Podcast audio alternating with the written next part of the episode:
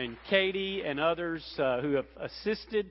It was a wonderful time. I heard Angela say this week uh, as Friday rolled around, someone was in talking with her, and she said, uh, I really think Bart enjoyed it because every day he came back from Bible school and said, Oh man, I love VBS. So we had a great week. The kids were so good and uh, attentive, and to get the gospel to them and to share with them the life of the Apostle Paul was wonderful. The material was good, and I just had a great week. So um, I'm pretty excited to come and share with you today from the Lord's Word. Uh, I'm also very thankful for our band.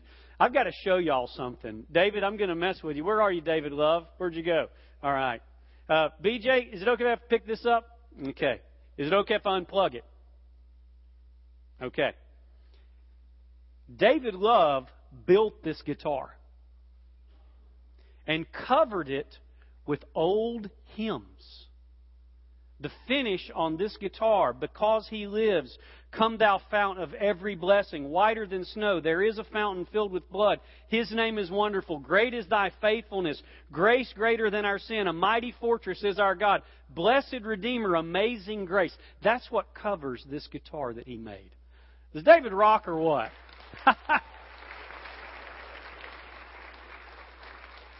hey, Dave, when you get back up here, you may want to plug it back in, okay?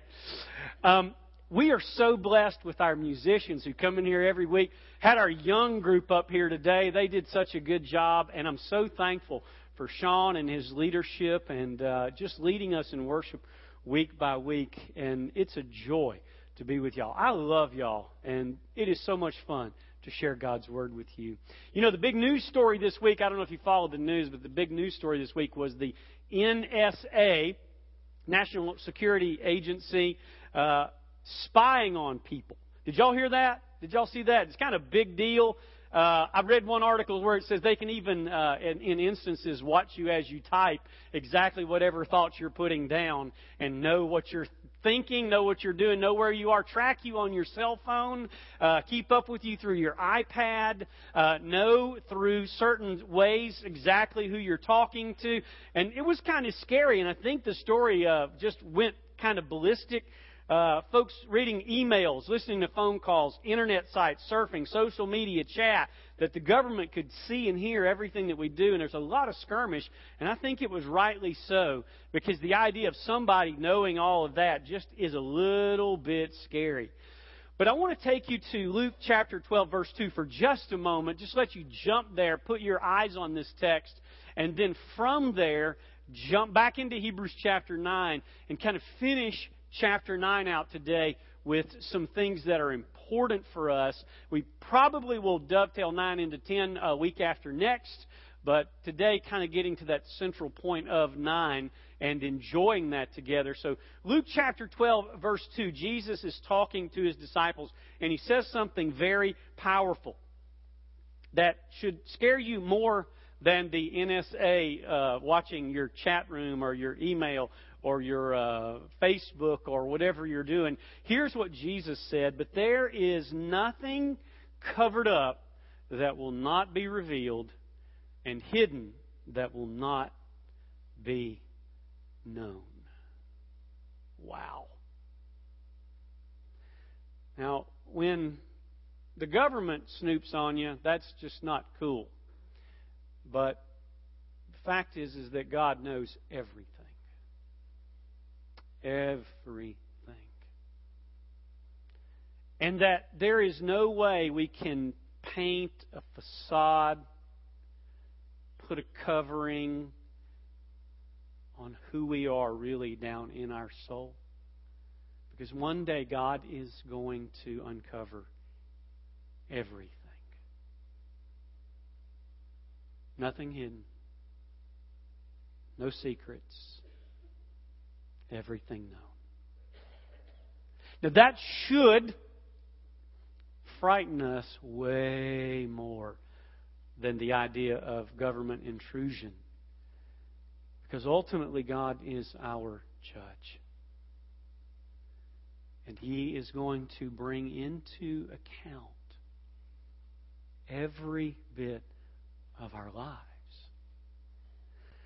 And the stirring that we feel with the knowledge of that, the stirring we should feel with the knowledge of that, is what the Bible calls conscience. And in the book of Hebrews, as we go back there to chapter 9, we're going to observe today a reminder of something we've already covered what can't clear the conscience, what can't cleanse the conscience, what can't comfort the conscience, and what can, and what should come of that. And so we begin, number one, with something that's important in Hebrews 9. Number one, the reality of our separation. The reality of our separation. The language that is used in Hebrews 9 is important to us. It's the language of separation. There's a reason for it. And the language that is used is language we're not accustomed to. So we have to kind of go back and look a little bit into the Word and see what the writer was talking about as he was talking to the folks who grew up in a Jewish community and had a really good idea, uh, just second nature, exactly what he was describing. That's not so with us. So sometimes we have to jump back into the Old Testament and think a little bit about these things. The idea of separation that is given in Hebrews 9 is two areas the first idea is a separation from God.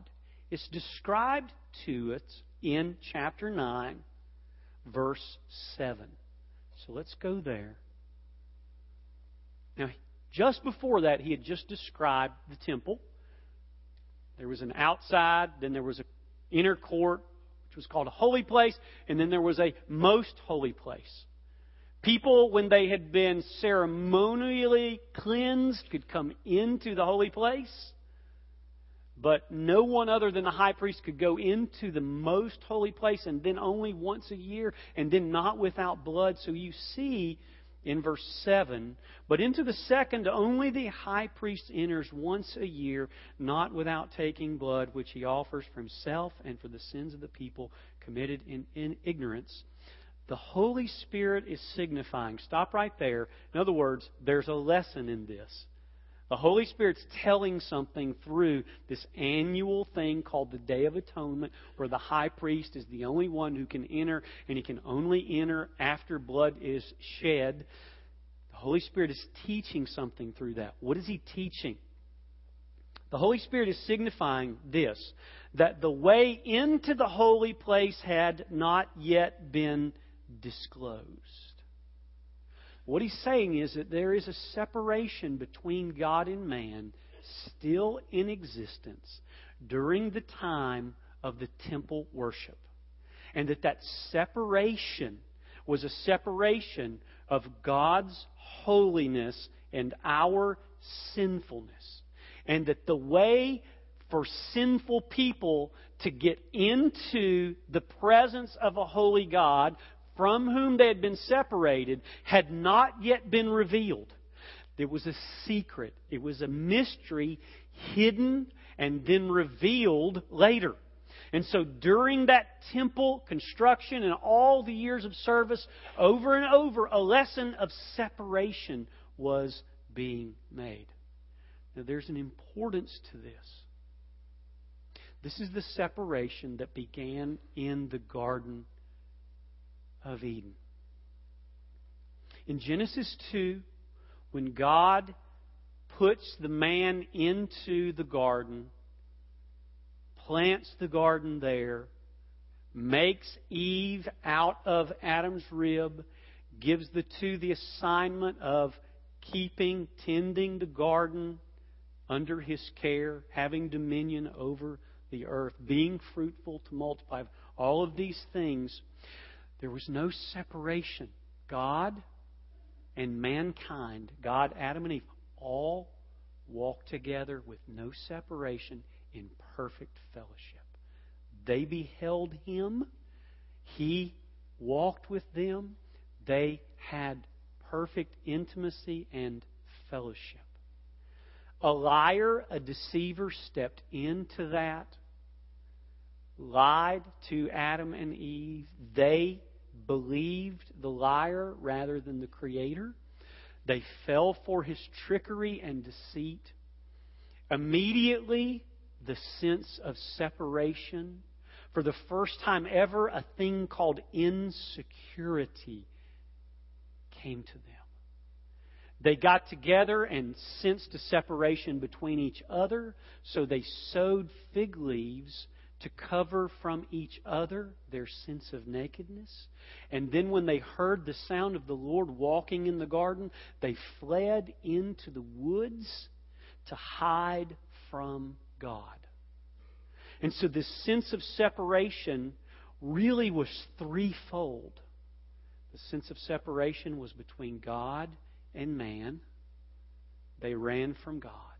Between mankind and mankind, Adam and Eve felt the need to cover themselves from each other's eyes and try to hide something.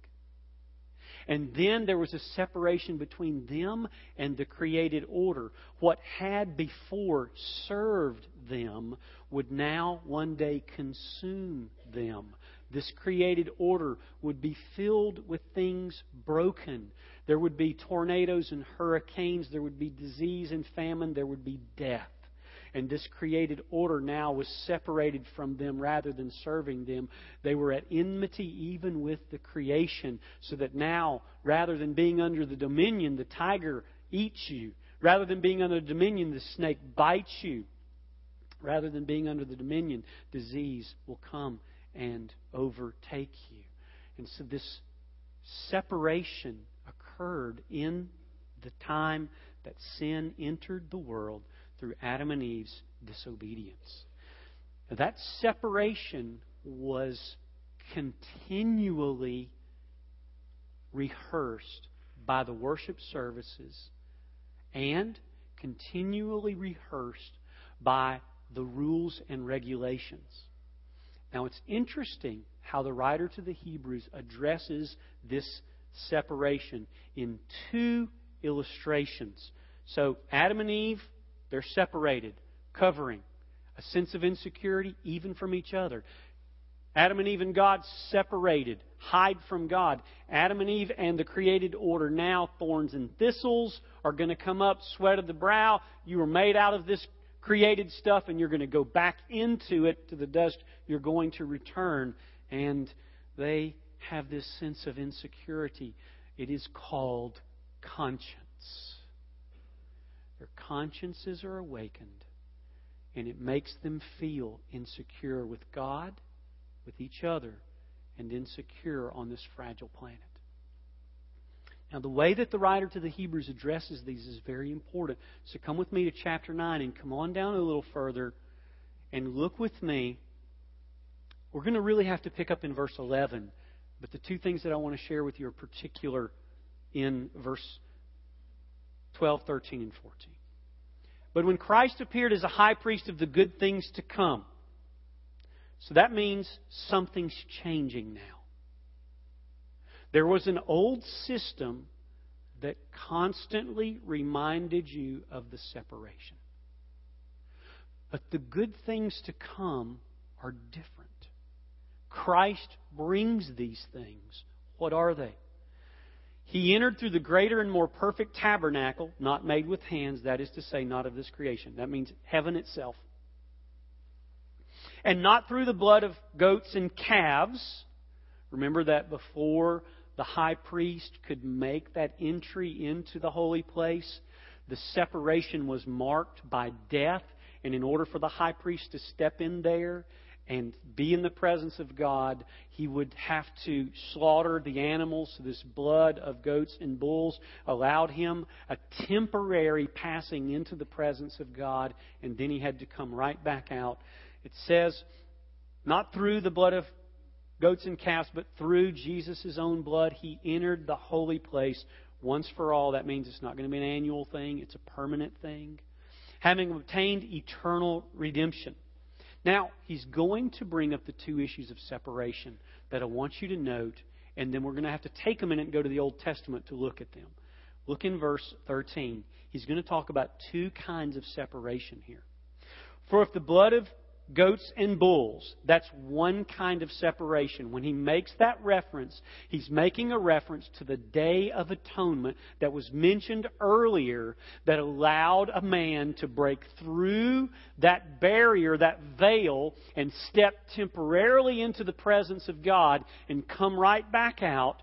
But he couldn't stay. The, the presence of God could not be eternally enjoyed. He had to come back out. So this blood of bulls and goats is a reference to the separation between man and God. But it's very interesting what comes next. And the ashes of a heifer. Now, I just want to ask you something, and, and, and I want you to be really honest with me. Do you have any idea what the ashes of a heifer are talking about? If you don't, will you raise your hand? It's okay. Because most people don't. I'm one of those who didn't until I really studied this. Most people, when you say ashes of a heifer, we go, What? What's a heifer? And why ashes? So when something this important pops up in the book of Hebrews and we don't know what it means, what should we do? We ought to go hunting for it. We ought to take some time and say, that this is a, an apex moment in the book of Hebrews. It's a glorious moment. Paul, uh, the, the writer of Hebrews is coming to this punch point. He's coming and saying, bam, here it is. This is it. But he drops this word, ashes of a heifer sprinkling. When I read that before I studied this, do you know what I said? I said, what we all say. I said, huh? What is it? Ashes of a heifer sprinkling. So that means we have to go and do some homework. Y'all want to do that? Let's do that. All right. We're going to have to go to the book of Numbers to do it. Okay?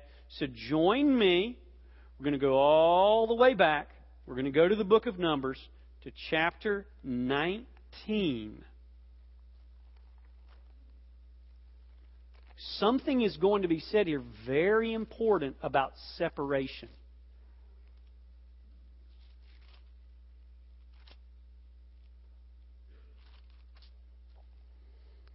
Some Bibles in chapter 19 will actually have a heading that says Ordinance of the Red Heifer.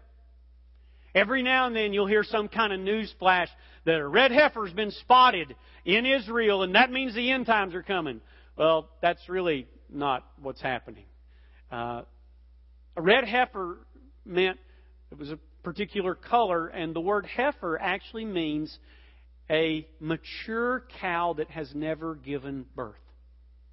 It's not a calf, but it's a mature cow, lady cow, girl cow, never given birth. That's what heifer means. Now, we throw the word heifer around, we don't mean it like that.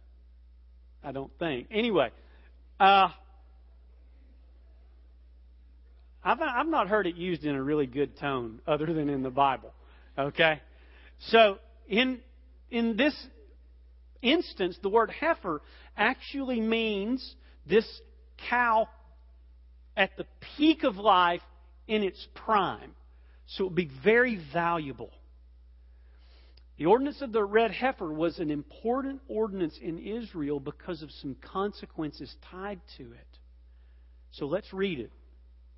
Then the Lord spoke to Moses and Aaron, saying, This is the statute of the law which the Lord has commanded, saying, Speak to the sons of Israel that they bring you an unblemished red heifer, which has no defect, on which no yoke has ever been placed. And you shall give it to Eleazar the priest, and it shall be brought outside the camp and be slaughtered in his presence. Next, Eleazar the priest shall take some of its blood with his finger and sprinkle some of the blood toward the front of the tent of meeting seven times. Then the heifer shall be burned in his sight, and its hide and flesh and its blood with its refuse shall be burned. And the priest shall take cedar wood and hyssop and scarlet material and cast it into the midst of the burning heifer. The priest shall then wash his clothes, bathe his body in water, and afterward come into the camp. But the priest shall be unclean until evening. The one who burns it shall also wash his clothes in water and bathe his body in water and shall be unclean until evening. Now a man who is clean shall gather up the ashes of the heifer and deposit them outside the camp in a clean place, and the congregation of the sons of Israel shall keep it as water to remove impurity. It is purification from sin. Watch that. Important things just said. It is purification from sin. But it's going to re- represent something even more. Watch what happens here. And the one who gathers the ashes of the heifer shall wash his clothes, be unclean till evening, and it shall be a perpetual statute to the sons of Israel and to the alien who sojourns among them. The one who touches the corpse of any person shall be unclean for seven days. One shall, that one shall purify himself from the uncleanness with the water on the third day and on the seventh day, and he shall be clean. Now stop there. Let's follow the thought. With what water? The water of the ashes of the red heifer. They've taken that ash and they've mixed it with water, and that water now has a particular cleansing meaning. If a person comes in contact with someone dead, they're clean, unclean for seven days. So on the third day, they have to be anointed, sprinkled with the ashes of the red heifer. And then again on the seventh day. And on the seventh day, they're no longer unclean. So watch what it says. But if he does not purify himself on the third and on the seventh day, he shall not be clean. Verse 13. Anyone who touches a corpse, the body of a man who has died, does not purify himself, defiles the tabernacle of the Lord, and that person shall be cut off from Israel. Stop there. There was a law that God put down that when you came into contact with a dead person, you became unclean. The ashes of the red heifer had to be applied to your body on the third day and on the seventh day in order for you to become clean again. But if you did not go for that cleansing, it says here, he shall be cut off from the people permanently. Verse 14. This is the law when a man dies in a tent. Everyone who comes into the tent and everyone who is in the tent shall be unclean for seven days. And every open vessel which has no covering tied down on it shall be unclean. Also, anyone in the open field touches one who's been slain with a sword or who's died naturally or a human bone or a grave shall be unclean for seven days. Then the unclean person shall take some of the ashes of the burnt uh, uh purification this is the red heifer from sin, and flowing water, and shall be added to them in a vessel. And a clean person shall take hyssop and dip in the water and sprinkle it on the tent and on the furnishings, and the ones who were there, on the one who touched the bone, or the one who touched the one slain, or dying naturally, or the grave. Then the clean person shall sprinkle on the unclean on the third day and the seventh day, and on the seventh day he shall purify him from uncleanness, and he shall wash his clothes and bathe and be clean by evening. But the man who is unclean and does not purify himself from uncleanness, that person shall be cut off from the midst of the assembly, because he has defiled the sanctuary of the Lord. The water for impurity has not been sprinkled on him. He is unclean, and this is a perpetual statute. Okay, stop there. Now, this particular chapter is inserted in Hebrews 9 with a passing statement. So let's go back there. So if you were an Israelite, a Hebrew, and the book of Hebrews was written to you, and you got to chapter 9, and they were reading this to you, or you were reading the letter yourself, and they got to verse 13, you would be very aware that two kinds of separation have just been mentioned. One is the separation from God, the other is the separation from God's people, the separation from each other. One is your ability to stand accepted by God. The other is your ability to be a part of the people that are accepted by God or to be excluded from that. So here's something that the writer is addressing at this point that's very important. when God begins to work on the conscience, our consciences are nasty critters. They serve a very good purpose, but they also can become the motive for things that we do. Like a man who has a guilty conscience because he's done evil, lies to cover his evil, or murders to cover his evil, or, or makes bigger, bigger sin to cover his evil.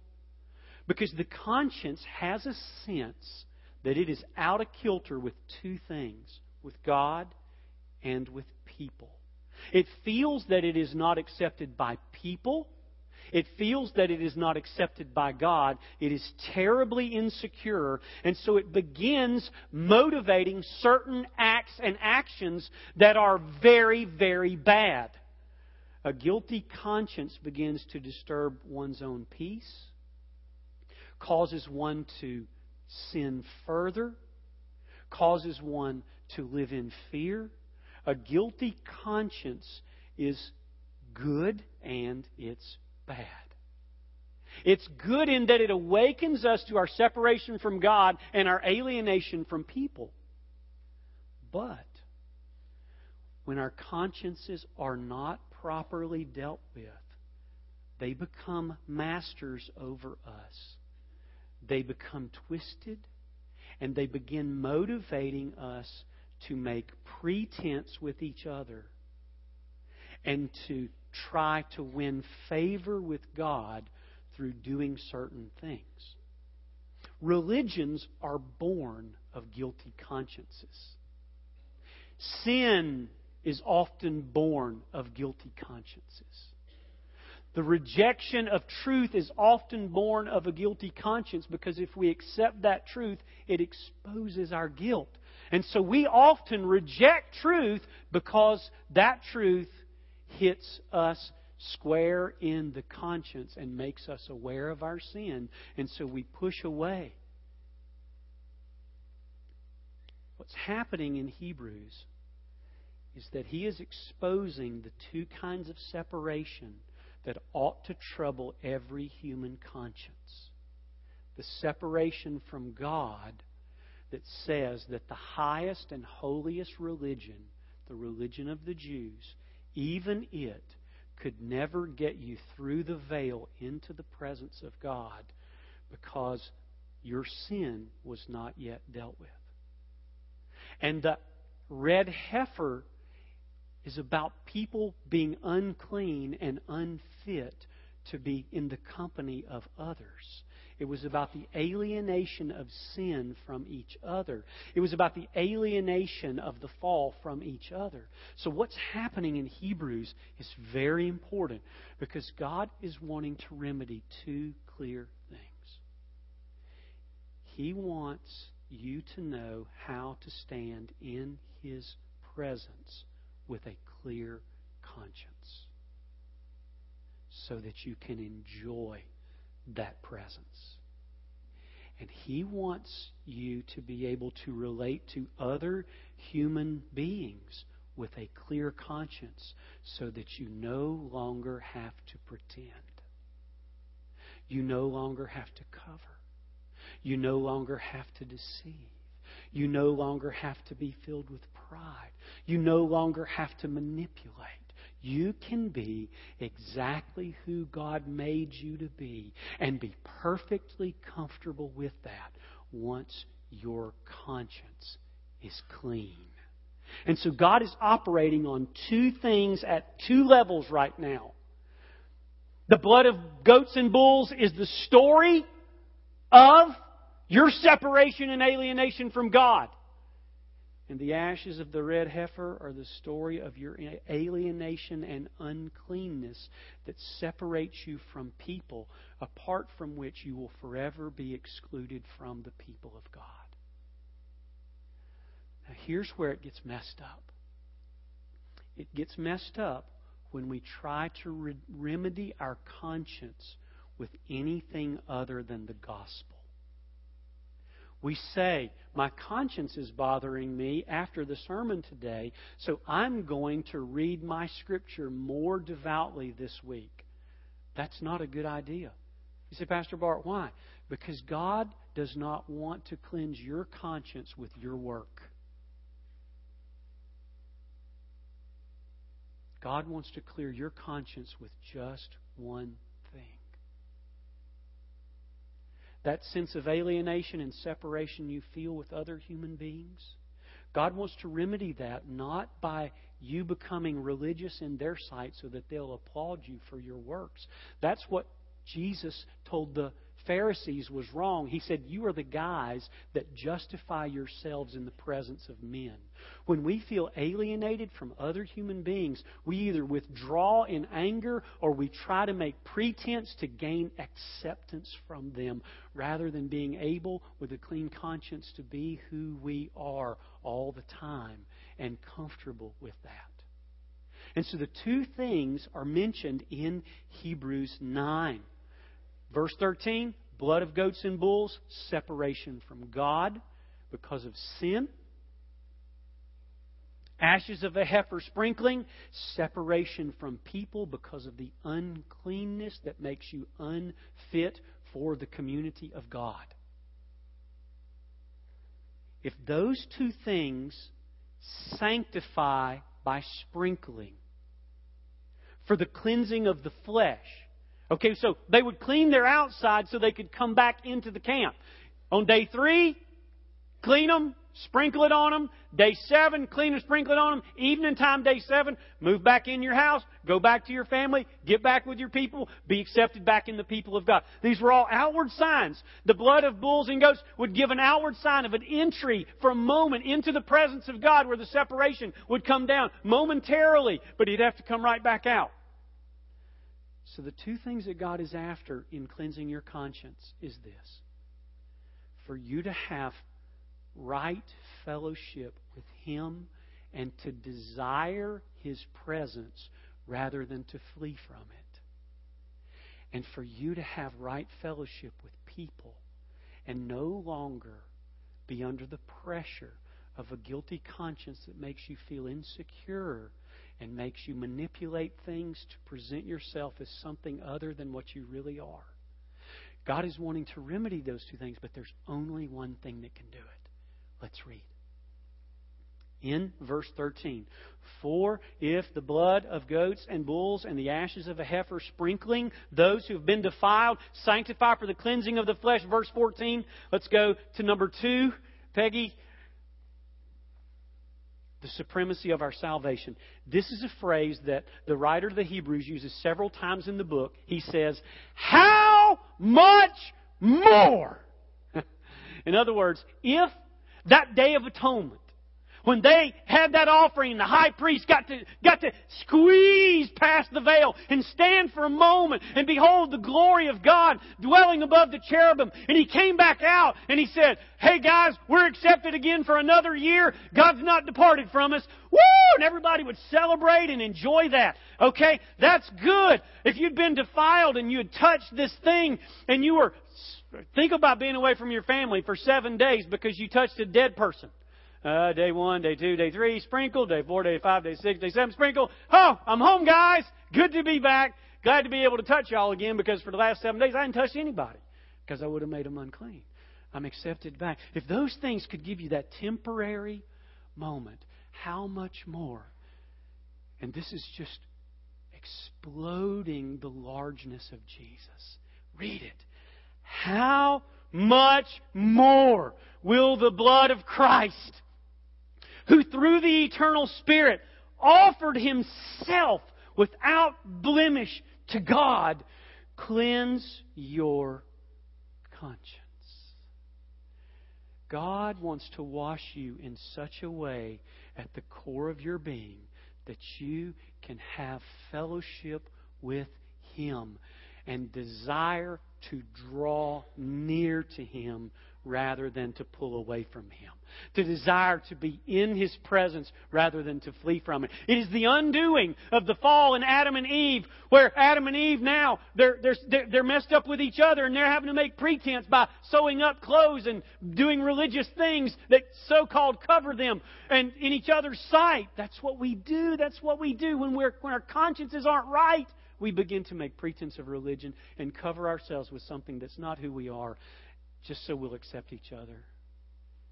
And we run from God and we hide, and here the blood of Jesus is doing something. It is washing away your sin so completely that you can behold the presence of the living God and love being in His presence and enjoy fellowship with Him and want to do what Hebrews 4 says and want to do what Hebrews 10 and 12 say. Want to draw near to Him. Because things are changed. I don't have to pretend and I don't have to run. I don't have to cover and I don't have to hide. Things are different because God has washed my sin away. How much more will the blood of Jesus? Who through the eternal Spirit offered himself without blemish to God. Notice what says next. And we'll quickly cover this. I wish I could camp here for a long time, but I can't. Cleanse your conscience from dead works. Now, this is a beautiful statement because dead works is a statement that encompasses all of human performance. Whether it is that performance of failure when we sin, or the desire to make up for our failure by trying harder and doing better, both of those are dead works. Both of those lead to death. Both of those are, are enslaved by death. Both of those are death. Both the sin and the attempt to cover it. The sin and the attempt to make up for it. The sin and the desire to pay for it. Those are both dead works. And the only way our consciences can be clear is if we are clear from both of those. What does that mean? It means first that our sin is removed and we no longer try to make up for it by doing religious things.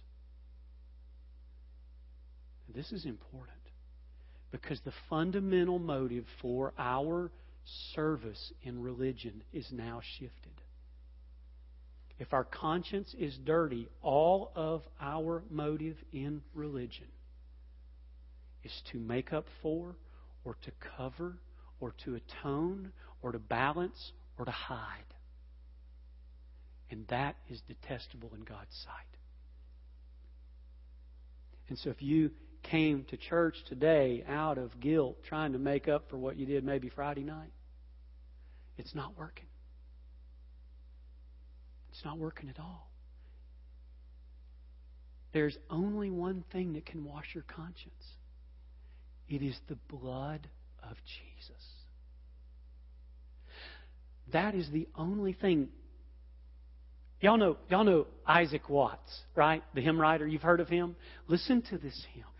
Not all the blood of beasts on Jewish altars slain could give the guilty conscience peace or wash away the stain. But Christ, the heavenly Lamb, takes all our sins away, a sacrifice of nobler name and richer blood than they. My faith would lay her hand on that dear head of thine, while like a penitent I stand and there confess my sin. My soul looks back to see the burdens thou didst bear when hanging on the cursed tree and hopes her guilt was there. Believing we rejoice to see the curse removed. We bless the Lamb with cheerful voice and sing his bleeding love. What was Isaac Watts saying? He was saying, you can do all the works you want and all the religion you try. And it's never going to make you feel right when you stand in God's presence. And it's never going to make you feel right when you stand in people's presence. The only thing is when your conscience has been washed clean. And that, I love Galatians when, when they're having that wrestling with Peter and Paul, and then in the book of Acts, a similar wrestling. And in Acts, Peter's talking, and he said about the Gentiles that God had cleansed their heart by faith. Do you know how our consciences are cleansed? By personal faith in Jesus Christ. That's all. When we have genuine, repentant faith in Christ, the Messiah, He does something in us. He washes our conscience clean so that we do not have to pretend with each other and so that we can stand in the presence of God with joy, desiring to be there. But look at the last thing, number three, Peggy, and this is what it all leads to. This is where he's going with it. What happens? When this occurs, we receive the liberty of our service. Look in verse 14 again and look at what's happening. How much more will the blood of Christ, who through the eternal Spirit, okay, here's Christ cleansing my conscience. What does he say? Who offered himself without blemish to God. Cleanse your conscience from what? Dead works. That is the sins I did and the foolishness of thinking I could make up for it by doing other works. I'm putting both of those aside, all of the things of human performance, and what will come of that? Look, to serve the living God. What happens when my conscience is cleansed by the gospel is I begin to serve God out of a genuine love and gratitude. Not to make up for how foolish and sinful I've been not to try to undo the wrongs by doing a number of rights and bring it back into balance. I begin to serve God out of a love for my Redeemer. I fall deeply in love with the one who set my conscience free, and because of that, I can serve fellow humans without regard of what they think of me. I can do it now not for the recognition given to me. I can fall into letting my light so shine before men that others may see my good works and give glory to God. That's what I get to here. When my conscience is freed, it changes how I feel about God's presence. I desire it. And how I feel about people's presence. I no longer have to pretend. I no longer have to cover. I no longer have to sow the fig leaves of my works over the sinfulness of who I am to try to impress your eyes and let you accept me. With clean conscience, I can operate with God and man, serving Him. This is where He's been going the whole time. He's not just trying to pack a theology into our brain about redemption. He's trying to show how this affects every relationship we have. In fact, I want to tell you, my brothers and sisters, so much of what we do is born of an unclean conscience that it is scary. And of all the people on earth, the one group that ought to be walking with a clean conscience because of Christ should be the church joyfully running to the presence of God and joyfully enjoying the presence of each other without pretense or falsehood because our Redeemer has washed us. There is a hymn I grew up singing. It rings in my head very often. It says, Down at the cross where my Savior died. Down where for cleansing from sin I cried. There, to my heart, was the blood applied. Glory to His name. Isn't that great? And the, the, the way the hymn goes on is glory to His name, glory to His name. There to my heart was the blood applied. Glory to His name. I am so wondrously saved from sin. Jesus so sweetly abides within. There at the cross where He took me in. Glory to His name. Glory to His name. Glory to His name. There at the cross was the blood applied. Glory to His name. O precious fountain that saves from sin. I'm so glad I have entered in. There Jesus saves me and keeps me clean. Glory to his name. It's so sweet because the song ends with an invitation. It says, Come to this fountain so rich and sweet. Cast thy poor soul at the Savior's feet. Plunge in today and be made. Glory to his name. Would you bow with me?